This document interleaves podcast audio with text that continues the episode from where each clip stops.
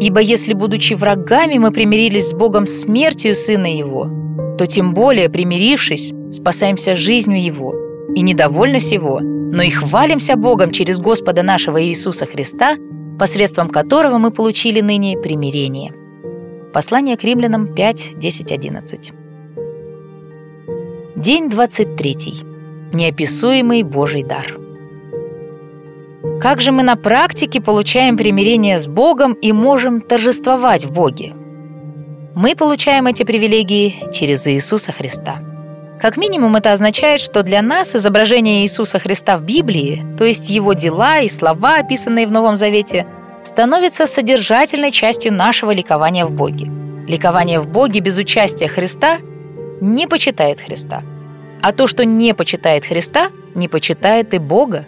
Во втором послании к Коринфянам, в главе 4 стихах с 4 по 6, Павел описывает обращение к Богу двумя выражениями. В стихе 4 он пишет, что это способность видеть славу Христа, который есть образ Бога. А в стихе 6 говорится, что это познание славы Божьей в лице Иисуса Христа. В обоих случаях мысль Павла ясна. У нас есть Христос, образ Бога, и у нас есть Бог в лице Христа – если мы хотим ликовать в Боге, мы должны ликовать в том образе Бога, который мы видим и знаем в лице Иисуса Христа. Это ликование в Боге достигает полноты тогда, когда Божья любовь изливается в наши сердца Святым Духом, как сказано в Римлянам 5.5. А это сладостное переживание Божьей любви, которое нам дает Святой Дух, возникает в наших сердцах тогда, когда мы размышляем над историческими событиями, описанными в следующем стихе. Ибо Христос, когда еще мы были немощны, в определенное время умер за нечестивых. Римлянам 5.6. Итак, вот в чем суть Рождества.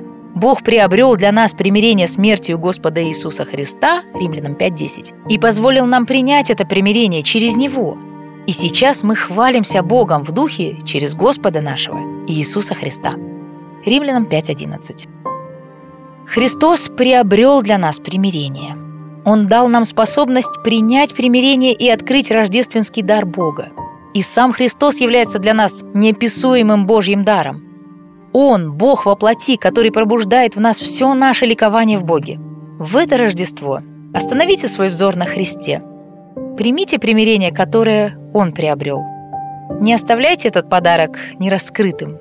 А когда вы его откроете, помните, что дар примирения с Богом – это сам Бог – Торжествуйте в Боге, вкусите Его благость, познавайте Его как свое сокровище.